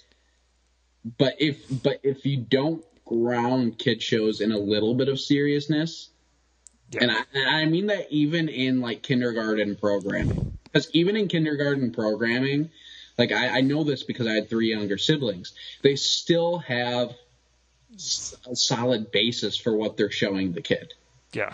and they still have a solid message they want to give across. Ultimate Spider-Man doesn't. I'm sorry. Bathroom jokes. It, it, it is. It's bathroom jokes through and through. There's no great power with great responsibility message at all. not. That's Spider-Man interpretation. I will say I really liked the Sinister Six episode. Yes. I have to admit, I love that. Like that is that really, and and I I don't I don't take this lightly. The Sinister Six episode of Ultimate Spider-Man is probably one of my favorite animated Spider-Man cartoons I've ever seen. But that episode was more serious than the other ones. And and that's and that's exactly my point. I, I it, it- They have those diamonds in the rough episodes Yeah. when they decide to take themselves seriously. But they don't all the time. And we have, well, it's like Avengers Assemble drives me nuts. Like, they have the Hulk and Hawkeye sitting on the couch playing video games. Yeah, I know. This isn't the Teen Titans. God, there was another episode where Tony Stark went undercover without his Iron Man costume. God, they have him flipping around and fighting Red Skull's minions. And he, yeah, Tony Stark can't fight guys. No, like, he can't. Hands down, he can't. He doesn't know combat moves. He solely relies on that armor for a reason. Right. Or, or if he can, he builds stuff or tries to sneak around or whatever, like he did in Iron Man 3. Exactly. Well, and he, and, and and remember, in Iron Man three, he had Rhodey, who can fight in hand to hand combat before he even got the War Machine armor. But but let me say let me say this before we uh, we move on or whatever. I, while I do not like a lot of the humor in the Marvel Universe shows, I really don't. It really does bother me when they do decide to do serious stories, when they do actually have a message, what they're showing these kids and us as fans, I really enjoy. It. There are parts of Avengers Assemble, Hulk and the Smash that I absolutely love, and I and I say that absolutely love because of the message it's sending to children, and because of the seriousness and and the fact that it takes itself seriously but not too seriously. Whereas other parts of the show, they don't take themselves seriously at all, and they think children and the general audience are just stupid and will take whatever they give to you. Well, that's why Cartoon Network's going in the crap. That that right that thinking right there is why Cartoon Network sucks right now at DC Nation. They canceled Thundercats because it was too serious. They canceled Young Justice and Green Lantern because it was too serious. I mean, those weren't necessarily the real reasons, but I believe they were part of it. And and who knows what they're going to do next to Beware the Batman. The only DC Nation show that has been continued c- continuing to do well because Cartoon Network has promoted it is Teen Titans Go, and that's because it's a comedy driven show. Right. God, the thing of it is, like, what drives me nuts about this is, like, The Legend of Korra. That's a very popular animated show, right? Yeah. It has similar humor to the Disney Marvel shows. Yeah. But they have seriousness to every episode along with that humor. They balance it out. God, that show's doing tremendous. So why, for the life of me, will they they do that with a franchise that's maybe not not as popular, but they won't do it with something that's huge, like the Avengers? Well, I think Avatar's pretty popular. Right, but this is superheroes. Well, I agree. This has been around forever. Well, and and to, and to that, Dan, all I have to say is because I think, and and this really pains me to say, but I really do believe that Nickelodeon, to an extent, and especially uh, Cartoon Network and Disney, really don't think highly of kids. And all they want to do, which we already knew from before, is It's make money. just give them quantity of stuff. yeah. Just ram it down their throats endlessly. And and they don't kids today are dumb and, and I say this to and I mean this because of programming like this. I mean, there's a reason it's called television programming. Or or they go and they turn on their iPods because there's more intuitive stuff on there. Yeah. There's not a show that just grabs their attention. And if I'll be honest, I personally think this started it with SpongeBob. Yes and no though, because that show actually sometimes has somewhat of a Seinfeld commentary on the world. I agree. It it sometimes does, but for the most part, especially in the last five to eight years, Oh, I agree with that. especially The new stuff for sure. especially in the last five to six or seven or eight years, it has been complete. Like everything you see on Cartoon Network right now is pretty much what SpongeBob has been for about a decade. Yeah, they just make SpongeBob episodes. They don't put any thought into it now. Right. I and agree. that's what they're doing with Disney, and that's what they're doing with Cartoon Network, and it's really sad, and that's why it's shameful. Somebody like, um, you know, Paul Dini and Eric Radomski should know better. That's what irritates me to no end about those Disney shows. Well, and Jeph Loeb, of course. Let's not forget him either. But Right, but he's doing so many shows. and none of I don't know if he can really. But here's the thing, Dan. That that and that's even what worries me, me even more. Jeph Loeb is attached to all the D, or the, all the Marvel animated shows and all the Marvel live action shows, and which what is we've seen so far hasn't been that impressive. right. And and you and I both know from reading both his Marvel and DC, specifically DC, but his Marvel as well. His work is phenomenal. Yeah, And he did Heroes, he did Smallville. but He's they fired him from Heroes. Well, yeah, I know, which is sad. But but he was on all those shows, and he was pretty successful overall. And he and his work was good. I think his writing's very good. I do too. I think the producing stuff is a little overwhelming for him. I, I, I think Marvel promoted him way too quickly, and I think he only accepted it because he didn't know what else to do. I agree. Uh, whereas with Geoff Johns, he really earned his position. He enjoys his position, and he takes time and effort and thought into his position without taking away from his books. But now Jeph Loeb is someone who mentored Geoff Johns Well, you're right. tremendously. Right. Um, and the thing is, I always try to protect Jeph Loeb a little bit because he's off his game because his son did tragically pass away Yes. due to cancer, Yep, back in 2002. and and I know that was rough on him. I know from just uh, the situation and actually meeting Geoff Johns around the time that was going on. It was not a good situation. Yeah. Um, so I, I think he's pulling back from the writing because I think it's emotionally hard for him to do it. I agree.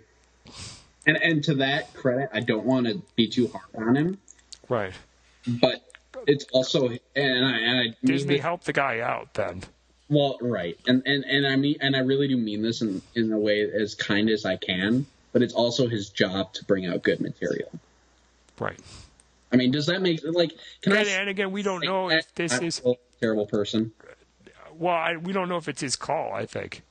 Yeah, I mean, it, it could easily be Disney telling him to do this yeah, because Disney has this way of it's it's like making a deal with the devil working for Disney.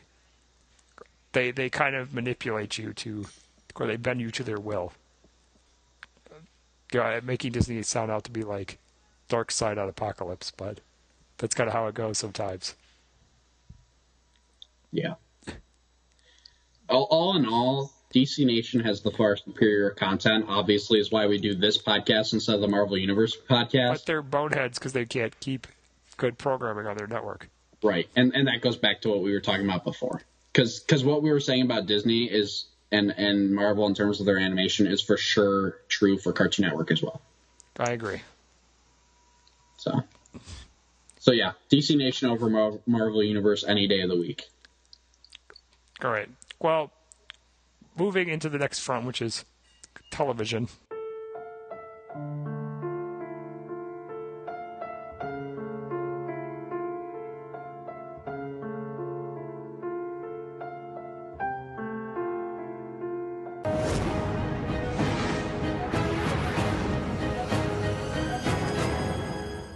Which is this is live action television we're talking about now.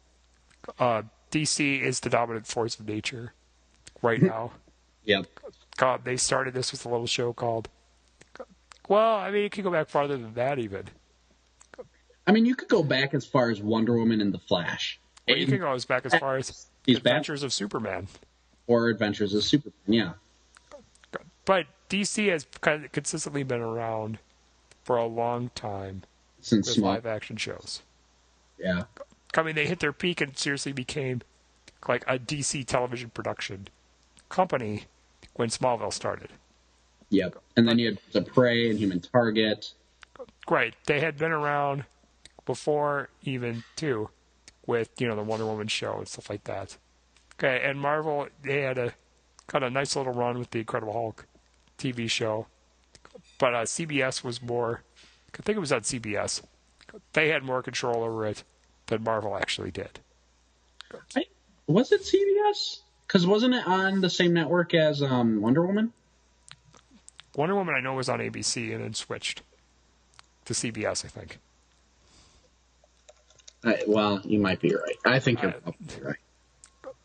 But anyway, I mean, the main thing today, Smallville was a dominant force of nature that really put DC on the map. We got some other spin-off shows, which I think were also good. They just didn't I don't think they didn't get a big enough audience, or they weren't aired at the right night, or whatever. Uh, but Birds of Prey was, a, I thought, a decent, kind of small spinoff that didn't work out. Yeah. And then uh, Human Target, I thought, was a rock solid show. Oh, Human But- Target was phenomenal. Fox is very cutthroat when it comes to their programming. Yes, Incredible Hulk, you're right, was on CBS. The reruns were on NBC. Okay. That's why I got confused Yes. because of those reruns. Um, and then after Smallville came, I would say Smallville 2.0, which is Arrow, Yeah. because it basically took the mistakes Smallville made, figured out how to resolve them, and made themselves into one awesome superhero action show. Because even if you can't get past the first half of season one of Arrow, season two fixes all the problems you had with season the first half of season one. Yes. Like season two fixes those, and even the second half of season one fixes all those problems. It just keeps getting better as it goes. Yeah. Like I mean, and really, and what what show can you really say keeps getting better as it goes? Because even with like Heroes, it got great all throughout season one, and it kept getting better, but then it slowly declined. Revolution is slowly slipping into that category. Well, yeah, I guess Revolution is probably the only other show I could say gets better every every episode. Uh, get, season one wasn't doing it, but season two, every episode's been awesome. Let's be fair. Second half of season one kind of fixed the first half. Yes, it began, Yeah, but now it's kicked in high gear. yeah, yeah. I just had an argument with someone about Agents of Shield, and they compared. Uh, they said, "Well, I shouldn't listen to you because you like Revolution." And I'm like, "Season two of Revolution is a completely different show. You can't even compare the two because you can't." Right, I agree. Anyway, that being said, uh, Agents of Shield, Dan, because I've talked about this enough this Well, week. yes. Well, Agents of Shield, it's hmm. Uh, I think it's terrible. well, no, I've got to say, basically, I'm just trying to figure out where I want to start this. Basically, the main thing is Agents of Shield. It it was basically Avengers mania. Um, Marvel had such a success with the Avengers, they wanted to stuff it everywhere and go wild, making money off this movie any way they can. So they came out with Agents of Shield, Yep. an idea that makes sense to me because of the success of that movie. And and and I think it was a it's an idea and something they want to try where all forms of media are connected to each other. With is you could read a comic book, know what's going on in the comic books, got to know what's going on in the movies, got TV shows and animation, all at the same time. Don't have a problem with that. That's fine. But if you're going to do something like this, you got to come at us with a good product.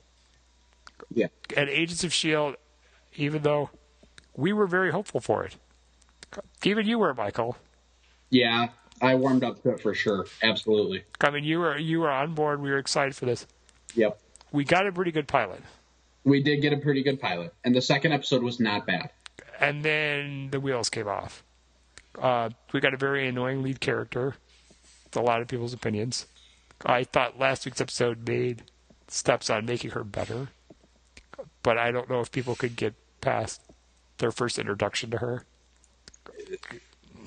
I'll be honest, I have not watched it since the Thor: The Dark World tie-in, which was absolutely terrible. And that was not a good episode. That episode was like the episode before. No, it was either the episode before or two episodes before, where the one where they fall out of the plane. That episode was phenomenal. I But really- that's because they weren't trying so hard to connect it to the movies. Well, and not only that, but they actually did stuff with the characters in that episode that not only made sense, but was actually exciting and actually developed them. Well, Whereas- that's the problem. They're so oh. worried about advertising Marvel movies with this show, they don't take any time to develop the characters. And from what I heard, it sounds like the finale of the season of Agents of S.H.I.E.L.D. Is going to be a direct tie in to Captain America the Winter Soldier, which absolutely makes sense. But at the same time, how much does that take away from their story? Right. They're making this as giant advertisements for their movies. It's almost like a weekly advertisement. Yeah. Watch this show so you want to go see this. God, even at the times that they try to use it to advertise a movie like Thor: The Dark World, it doesn't go through with it all the way. No. We don't get what they tell us is going to happen. Like with Arrow, for instance, we knew Barry Allen was going to show up on the episode. Yep. And we may see his origins on how he becomes to be Flash. Yep. And did we get one scene? No, we got an episode with a decent story focusing on that character. And, and even more so, it didn't necessarily even just focus on the character. It also was its own story. Like and w- progress the show forward. And if Barry Allen wasn't in the episode, it would have actually done some damage to the episode. Unlike if you had Agents of Shield and you took out a character, it wouldn't have mattered. Going watching and you're like, oh, this could have so easily been replaced with something in the comic books that people would got excited about. Right. The Asgard episode for sure. They have a mystical rod that messes Oh. with people's heads, can make turns them into supervillains. Now, hello, that should have been the crowbar that made those people into the wrecking crew. Yeah. But they're so afraid because, oh no, if we cast these people here, we're stuck that we can't do it with the movie. And it's like, honestly, people, you recast a main character from the Incredible Hulk in the Avengers. You recast Bruce Banner in that movie after everyone saw him in the Incredible Hulk. If you can do that and get away with it, and people like it, you can get away with it on TV.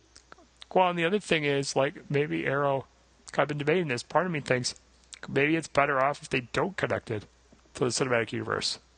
So they can do their own thing.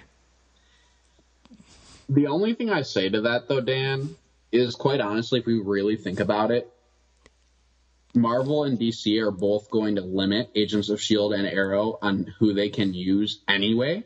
Right. It wouldn't really matter if Arrow or Agents of S.H.I.E.L.D. was connected or not, because either way, they would still be limited to who they can use and what they can Well, do. they said Ra's al Ghul, which is a Batman villain. Which makes me think that it's connected, because why else would would they let them use it? Because they would never have let them use that on Smallville. But if if it, but that's it's it's, but Arrow is such a good foundation. You can connect it. It makes sense. I agree. And really, it's more. It's it really timeline wise. It was if you want to connect it to the DC cinematic universe, it is the beginning of the DC Plus, cinematic. you have the same man behind it all. Yeah. Where I don't feel that Joss Whedon is as much, and it's just because he doesn't have time to be involved with Agents of Shield. I don't know how Geoff Johns does it, to be honest.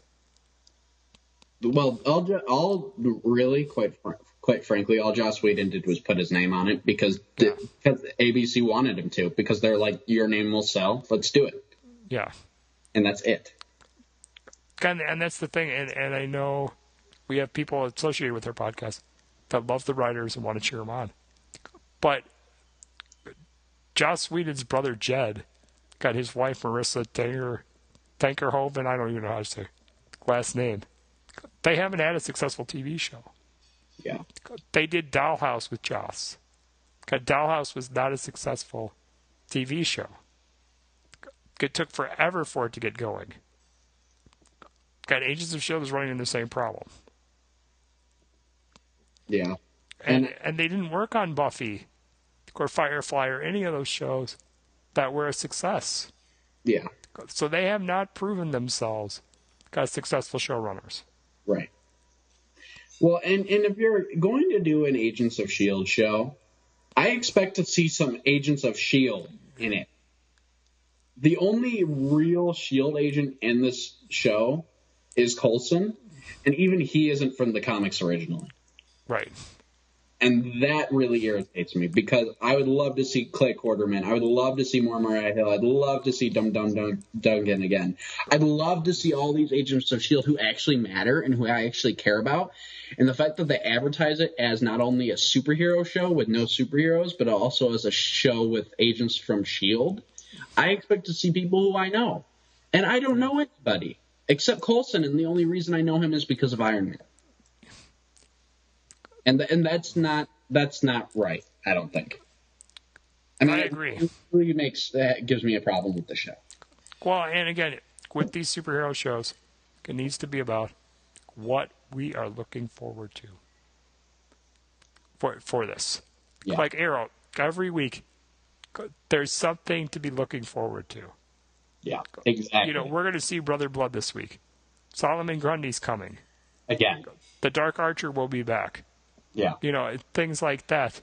Where Agents of S.H.I.E.L.D., they're not telling us what's coming. And, and they're saying, oh, we're going to do a tie in, which ultimately adds up to nothing. Yeah.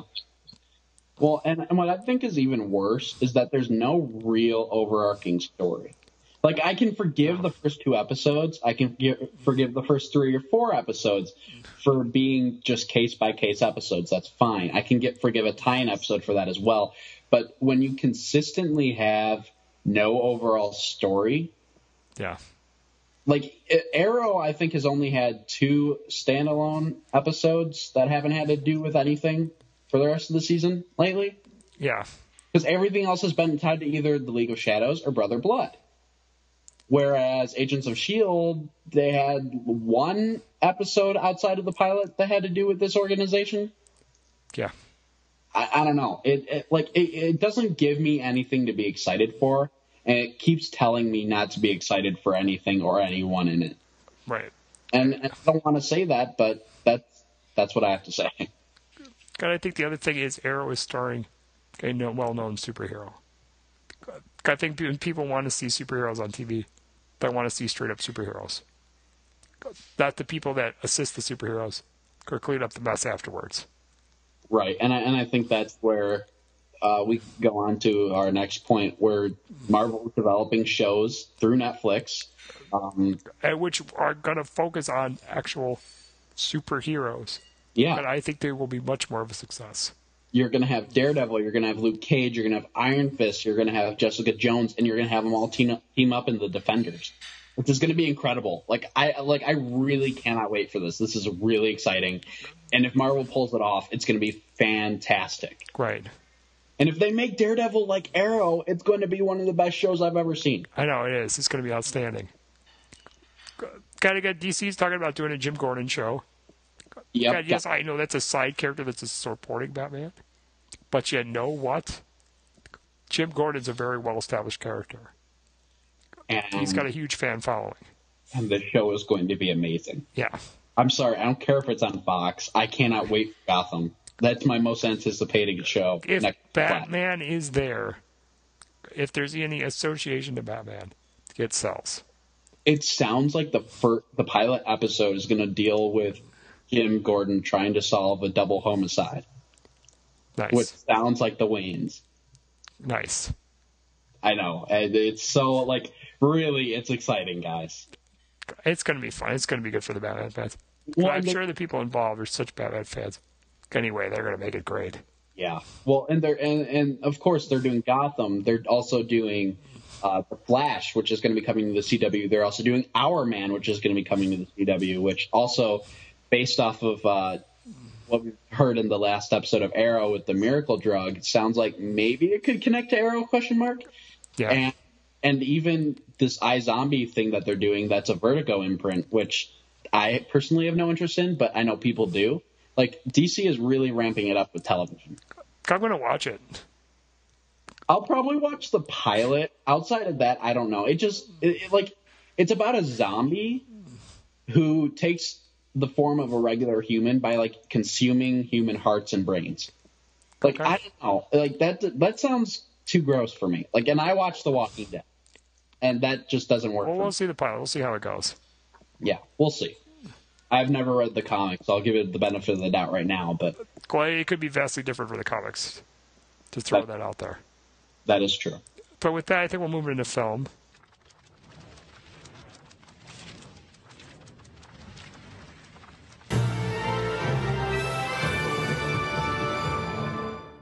Marvel came through with the first Spider-Man film.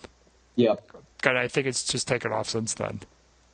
Um, every try thing they've tried, every experiment they've tried, like the Avengers movie, has paid off. And uh, there were some weak part threes, but for the most part, they've succeeded and made money on everything. Yeah. Uh, Spider-Man, good franchise until Part Three. Yeah. Um, they fixed it though with Amazing Spider-Man. Yeah. Got Amazing Spider-Man Two is going to make you forget that Spider-Man Three even happened.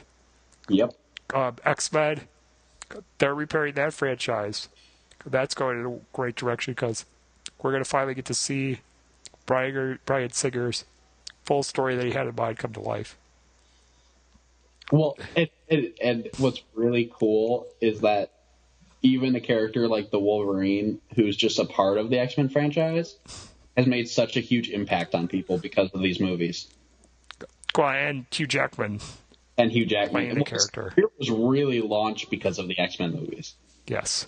Like he was phenomenal in Les Mis. And he's wonderful with fans. He's been really great to the X Men Wolverine fans. Yep. Kind of wants to give them a quality product, which is why the last Wolverine movie was so fantastic. Oh my gosh! Even the after credit scene, which wasn't even shot by James Mangold, was so good. Well, that's why I'm so excited for the next movie. I know. Like Days of Future Past, folks. We're covering that on ATA. And yeah, but when does that come out? I want to say like June or July. I think I think we might need to do a road to Days of Future Past, Dan. Yes, we may need to. Like I, because I, I haven't watched those movies in a while. I haven't either, and I need to again. I've seen First Class recently, but the others. I, I think we need to do it. So they've got it made. Uh, film wise, we had the Dark Knight trilogy. Well, we had Superman Returns first. That was kind of a disappointment to a lot of people. God. It, it gets better when you keep watching it. Yeah, it's got a great nostalgia factor. Yeah, it does. It really does. But if you want a nice throwback to the Donner era, watch Smallville. I'm sorry. Yeah. Um, as the Dark Knight films, like you said, which are great. And then, they are. They're just the best. Kind of if you make the mistake of well, no, if you make the smart decision to watch Chuck, you won't look at Brandon Routh because Superman to say it. Yes. well, you'll see how how wide a range of acting he has. First of all, and second of all, yeah, he looks you, like a creeper. You won't want to watch Superman Returns again. No. No. So just throw that out there. Uh, Dark Knight trilogy. First two movies outstanding. Part three, again, it was better than other part threes, but Yeah. I just felt like it was too long. It was too long. I felt like they could have cut out a little bit of the movie. I'll give you that. But you know what though? I, I think Batman Begins and The Dark Knight, you don't have to see Batman Begins to enjoy The Dark Knight, and you don't have to see any of the ones after Batman Begins to enjoy Batman Begins. I, they're very well, uh, well done, very well done standalone movies, and very well done Batman and comic book movies. The the only issue with The Dark Knight Rises, in my opinion, is that it relies so heavily on the first two films. Yeah. And it's not. If it were more of a standalone movie, I think you'd have a perfect trilogy. Which, quite honestly, I think you kind of already do have a perfect trilogy because the finale wraps up everything. The end is very good. I will give it that. But there are some issues with like Alfred leaving Bruce. Yeah. That's kind of not what would happen. Some people think Bane is goofy. Yeah, I don't agree with that one. They though. tried too hard to stuff too many st- Batman stories into this last movie. Nah. I I think that Zero Year does it better Yes. in terms of dressing every major Batman story in Yes. one arc. Yes, I agree. Uh, but you know, it, it's decent. I mean, they tried to stuff some you know year one stuff in there, some Dark Knight Returns stuff in there, uh, a lot of the No Man's Land stuff, and and try to put it all into one film. Yeah, I don't know. I, I love the Knight trilogy. I really don't have much problem with it. Other, as a whole, it's good. other other than the fact that it's more about Bruce Wayne than Batman, I have no problem with it. Great. Good. Batman Begins is an excellent film. Yeah, it is. That's probably my favorite out of them. Uh, I, I'm Bruce sorry. Wayne story wise. I think in terms of a Batman story, The Dark Knight's the best. Yeah, Does that work? I agree with you there completely. Yep. And and Dark Knight Rises, all in all, like like if we're really being honest, it really is probably one of the greatest conclusion movies there is. Yeah. Because like, like I, I'd put it up there with like Back to the Future Part Three or Skyfall or something like that. But we're running into an animal uh, here that's kind of new, which is the new DC Cinematic Universe. Yep. Which began with Man of Steel, which is a good movie, very entertaining visually to watch. Has some nice little Superman moments in it, but there's a big issue of Superman killing Zod at the end of the movie. And that doesn't sit right with people. And it ruined it for me the first time I watched it with you. Yeah. After I after I watched it the second and third time, it didn't bother me anymore. Anymore. Like I, and and I don't mean that as in I'm not bothered by the fact that Superman killed someone because that's still the reason why I don't give the movie a perfect score because I don't agree with it. But it doesn't taint the rest of the movie for me anymore. And and the more I watch it, and now that I have it on Blu-ray, and the more I've watched it, I really love the movie. Like it's to me at least, it's Dark Knight level quality. Yeah, I think a lot of people also felt it was a little jumbled. Um, again, I've heard the movie grows on you, um, and I think a lot of people felt that they made this movie kind of rushed because of the incidents with the Shusters and stuff. Um, I don't think that's the case. I think it was just a starting point. And I think once we get the next Superman story, story in theaters, where we have the Clark Kent aspect and stuff, it's going to be a lot more satisfying. Um, I think the world's finest is going to be the Amazing Spider-Man 2 to the Amazing Spider-Man. Where the Amazing Spider-Man is a good movie, but it's not the best. I think it's what it needed to be though to make itself different. Exactly.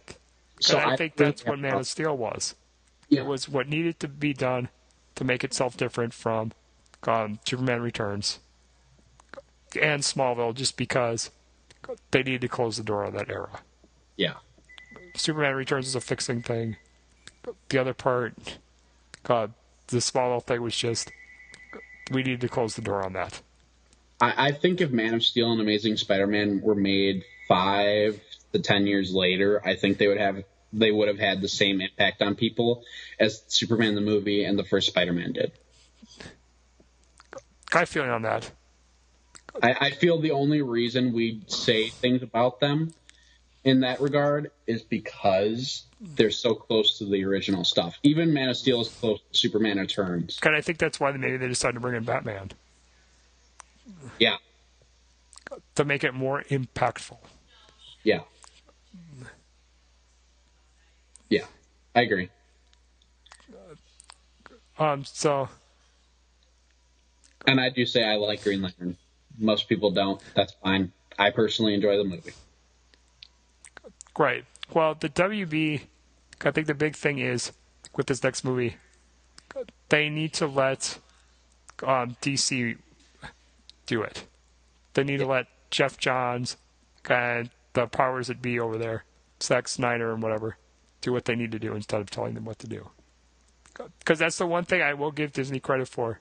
I don't know why they won't do it with the animation, but with the TV shows, they will pull back and say, Joss Whedon, we trust you. Go ahead and tell the story you need to tell. You mean with the movie? Right. Well, I don't. I don't know why Disney won't uh, pull back when it comes to the animation. With the movies, they will. Well, and, and that's almost what scares me a little bit. I wonder if Disney really is pulling back with the animation. And that's scary too. That because don't let they, me don't say that. I might not be able to sleep tonight. The only reason I say that is because if they have enough faith in the movies and to an extent the TV show, why wouldn't they in animation? To that I say, I'm almost wondering if they do, and it's just not working out. That's a good point. I don't know. I, that's not set in stone, obviously, but it, it is right. a good to consider.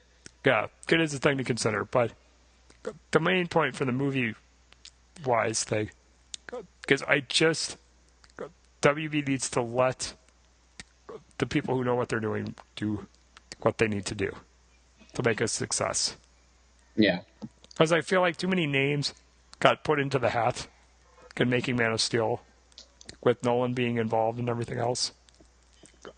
And I think with Nolan out of the picture, I think they just need to let Zack Snyder do his thing. Please consult with Geoff Johns. God, give us the best film they could give us. Well, if Geoff Johns has his hand so much in television, that's really what they should be letting him do with movies. Great. And, and really, they need to make sure that this film is not rushed.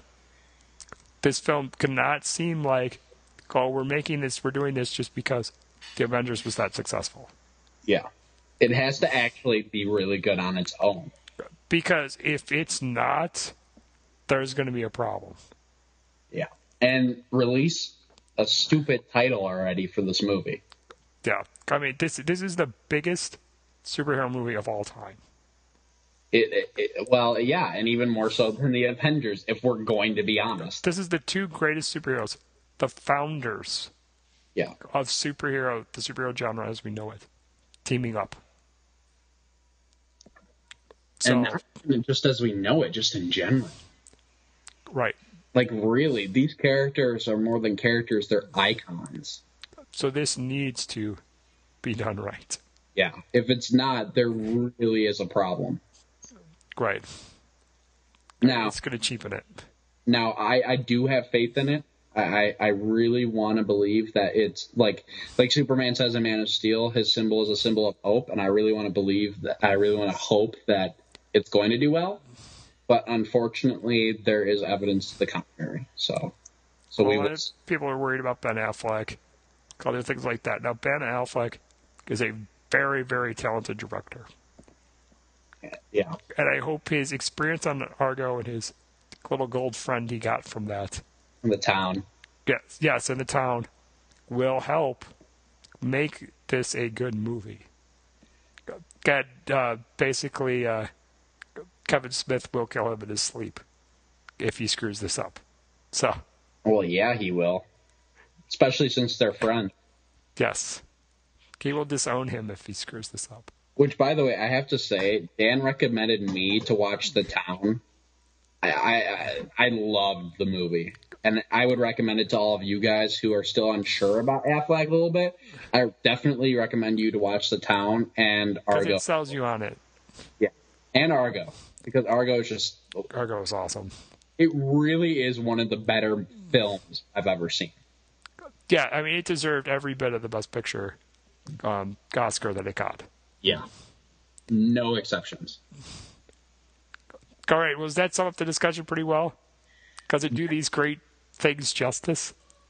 I, I hope so. I mean, ultimately, guys, kind of how we feel about it is in terms of comics, animation, television, DC is at this point kicking butt. But in terms of film, Marvel is. So I don't know if we got that across as much as we wanted to, but that was the overall gist. But we want the main thing right now is we want the World's Finest to succeed. And we want the X Men movies to succeed. Yeah. Because those are things that are our favorites. And the Spider Man movie. Spider- oh, yes. Because if Amazing Spider Man 2 doesn't do well, 3 and 4 are going to be terrible. And we might not get Peter Parker back in the comics. Right. Which would be very disappointing. I'm hoping, Michael. Again, summer. Again, it's the fringe Star Trek Transformers alias writers writing this movie. Oh, by the way, I'm just going to say this right now. Even though this is the DC Nation podcast, if Peter Parker comes back, we're having a celebration episode. we'll, we'll rename it the Marvel Universe podcast for one episode. Yes. I don't mind. Or maybe the Marvel Nation. I don't want people to think that we're not going to deliver a quality podcast. Can fill it with bathroom humor. I love it. That is fantastic. All right, so we're going to close up this episode. Michael, you want to tell everyone kind of what we're doing next? We may do something in addition to covering the comics, but what's going to be coming down the pipe for us? So, so definitely, yeah. So definitely, we will be covering more Zero, Batman Zero Year and DC Universe Forever Evil uh, titles. We will probably also be covering Aquaman, Geoff Johns' Aquaman as a whole, as his run on the book recently ended with Uh, the final chapter of the Dead King saga with Aquaman issue 25, which was a fantastic issue, and we cannot wait to cover because it was really good. So yeah, I mean, other than that, that that's what I and of course you're going to be on Longbow Hunters this coming week to talk about the scientists, and you're going to be on, of course, for the mid-season finale episode three, Ghosts. So that's very exciting. Yes. We're very gl- we're very glad to have you on. By the time this is released, that episode will probably be out, so definitely check that out, and definitely check out um, if you can. Woo S. Kim and I's uh, other show outside of Longbow Hunters, which is Tangent Time, which had its eighth episode recently, where we talk about a lot of stuff. So definitely check that out because that was a lot of fun to record, and we got a lot of information and thoughts out there. So it's it's probably a pretty controversial episode, so be warned. But I think it's definitely worth your time. Yes, for sure, exactly. Um, and also we've got the Across the Airwaves podcast, which is basically a podcast that covers all the live action shows that are going on right now on television. And basically, we cover Castle, Person of Interest, Modern Family, Big Bang Theory, pretty much all the popular shows out there. Uh, we cover some new stuff too, like Sleepy Hollow, got Almost Human, which we've also added, which are great stuff. So if you want the lowdown on what I'm thinking and my co-host Nico and Wu and Andy, our other co-hosts, are thinking about what's going on in television, check out Across the Airwaves. Also, uh, because it's a big topic right now, we have a podcast called the Helicarrier Podcast, which Andy, my co-host on Across the Airwaves, does to talk in more detail about episodes of Marvel's Agents of S.H.I.E.L.D. And even though the show might not be all that great, this podcast is really well done. Basically, Andy gives some really great insight about what this show can do to improve. Can also shed some light on the things that it's doing well that should expand upon. So if you're on the fence about Agents of S.H.I.E.L.D., listen to this Helicarrier podcast to help you kind of wrap your brain around everything that's going on with that. Also, our podcast has an affiliation to iTunes now. So if you want to help out our podcast, if you click the download on iTunes button located on the main page of our website, or click any of the links to subscribe to this podcast or any of the others, any of the purchases you make to the iTunes store for the next three days, a portion of that purchase will go towards helping support ATA and bring all of our podcasts to you on a weekly basis. So if you want to help out our site, be sure to click that download button. Absolutely. Also, if you'd like, you can contact our podcast in a variety of ways with any of the thoughts that you have on any of the podcasts we have or any of the comic books we cover here on this podcast. And you can contact us by visiting our website at www.acrosstheairwaves.com. And there you can email us at acrosstheairwaves at. Again, that's acrosstheairwaves at. You can also like us on Facebook um, to keep up with all the movie and TV news that we report on during the week. Can stay updated on our podcast episode releases. Okay, for that same information, you can follow us on Twitter. Our Twitter is across airwaves. There's no the there. It's just across airwaves. Or you can join our circle on Google Plus. Also, if you'd like, you can leave us a voicemail, which we're willing to play on air, featuring your thoughts on comic books and more. Okay, what number can you call to do that, Michael? 1773-809-3363. Again, that is 1773-809-3363. Please specify that you are leaving your voicemail for Dan and Michael at the DC Nation podcast. Also, um, we've got our YouTube channel, which features all sorts of um, DC Nation shorts that we have covered in the past on this podcast. Also, we have previews for upcoming movies Got that awesome YouTube channel. God, we've got previews for uh, newly added preview we've got is for Captain America, the Winter Soldier. And coming soon tonight, we will have a trailer for X Men Days of Future Past. It's either tonight or tomorrow. Yes, tonight or tomorrow. So keep an eye on our YouTube page for that. Also, we've got a trailer for Catching Fire on there, the new Hunger Games movie coming out, and Thor the Dark World. So if you're yeah. excited about movies coming out this winter, check out those trailers on our YouTube channel. Also, if you don't want to go back through our podcast, for all the ways you can contact us, you can download our Podcast Box app. And uh, with that app, you can listen to and stay in contact with our podcast through your iPad and iPhone. And if you're on an Android or Windows device, uh, you can do the same thing by downloading our Android app from the Amazon Marketplace. So once again, for our ATA core members, Nico Reichstech, Wu S. Kim, and Andy Babakt, I'm Dan Schmidt. And I'm Michael J. Petty. And until our next episode, we will catch you on the airwaves. See you guys, and thank you for joining us for this great debate. I hope you enjoyed it, because you're not going to come after us with torches and pitchforks. See ya.